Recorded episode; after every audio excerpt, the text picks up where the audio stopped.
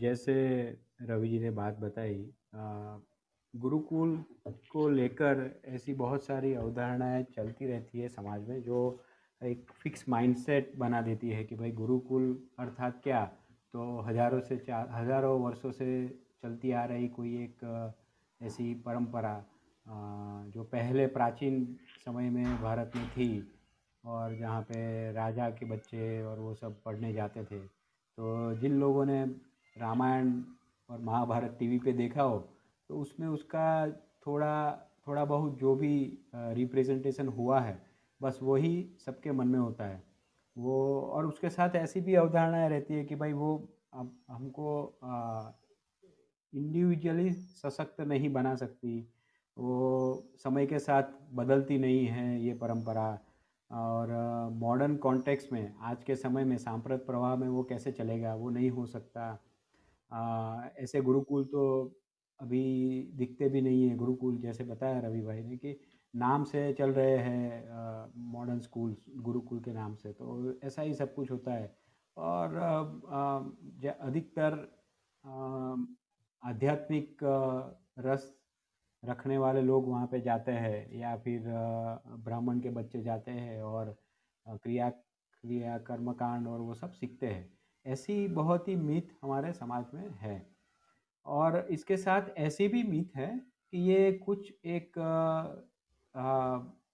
संप्रदाय के लोग ही अभी गुरुकुल चलाते हैं और ऐस गुरुकुल का नाम दो तो आपके सामने आ, जो प्रभावी संप्रदाय है आज भारतवर्ष में।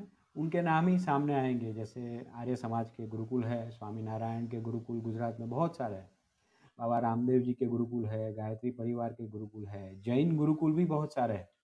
तो ऐसी भी मिथ हमारे सामने होती है कि भाई, जब गुरुकुल की बात करते हैं तो फिर कोई एक संप्रदाय के अनुरूप ही पूरा जीवन ढल जाएगा। ऐसा है तो हमें वहाँ पे बच्चे को रखना चाहिए, नहीं रखना चाहिए।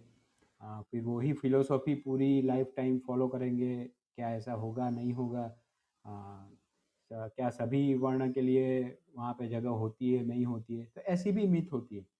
फिर ऐसी भी मिथ हमारे यहाँ पे चलती रहती है आ, कि भाई गुरुकुल अर्थात पूरी वहाँ पे कोई फैसिलिटीज़ नहीं होती झोपड़ी में जंगल में लोग रहते हैं टॉयलेट बाथरूम का कोई व्यवस्था नहीं होगी कोई लेबोरेटरी नहीं होगी कैंटीन नहीं होगी पानी की व्यवस्था नहीं होगी कपड़े धोने के लिए कुछ नहीं होगा ये सब आई I मीन mean, ऐसी कम फैसिलिटी वाली जगह अर्थात गुरुकुल ऐसी भी हम धारणाएँ लगाकर चलते रहते हैं। फिर ऐसा भी होता है कि भाई गुरुकुल अर्थात तो भिक्षा से मांग के ही खाना खाते हैं जो भी भिक्षा देने के लिए साधु मूवीज़ में देखते हैं आज भी कितने ही ऐसे हैं सन्यासी जो भिक्षा पे ही अपना जीवन टिकाते हैं तो बस गुरुकुल अर्थात तो वैसा ही है। कई कई जगह पे ऐसा भी सोचते हैं कि गुरु आ, गुरु की लाइफ लग्जूरियस हो जाती है एकदम सुख व्यवस्था वाली क्योंकि उनके शिष्य सब जा जगह जाके आ, ये सब भिक्षा मांग के आते हैं। तो ये सब मिथ से ऊपर उठ के हमें समझना चाहिए कि गुरुकुल व्यवस्था अर्थात क्या और उसको शास्त्र आधारित रख के युगानुकूल कैसे काम कर सकते हैं? तो मैं तो एक अभिभावक के रूप में यहाँ पे गुरुकुल व्यवस्था के साथ जुड़ा हुआ हूँ। ऐसे अभिभावक मिले वही हमारा सद्भाग्य है कि जो यह बात समझते हैं सोचते हैं और हम, हमारा ये प्रयोग यहाँ पे पिछले पाँच छः साल से चल रहा है। तो और ऐसा नहीं है कि सिर्फ़ हम ही हैं जिनको ये विचार आया है कि गुरुकुल व्यवस्था, गुरुकुल शिक्षण व्यवस्था होनी चाहिए। यह विचार जब से भारत स्वतंत्र हुआ है, तब से सबको ही आ रहा विचार है ये कि भारतीय शिक्षण शिक्षण व्यवस्था भारतीय होनी चाहिए।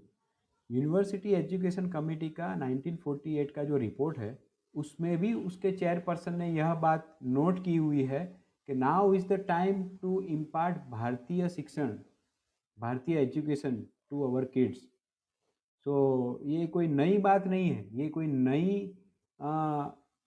इच्छा समाज में शुरू हुई है, ऐसी बात नहीं है।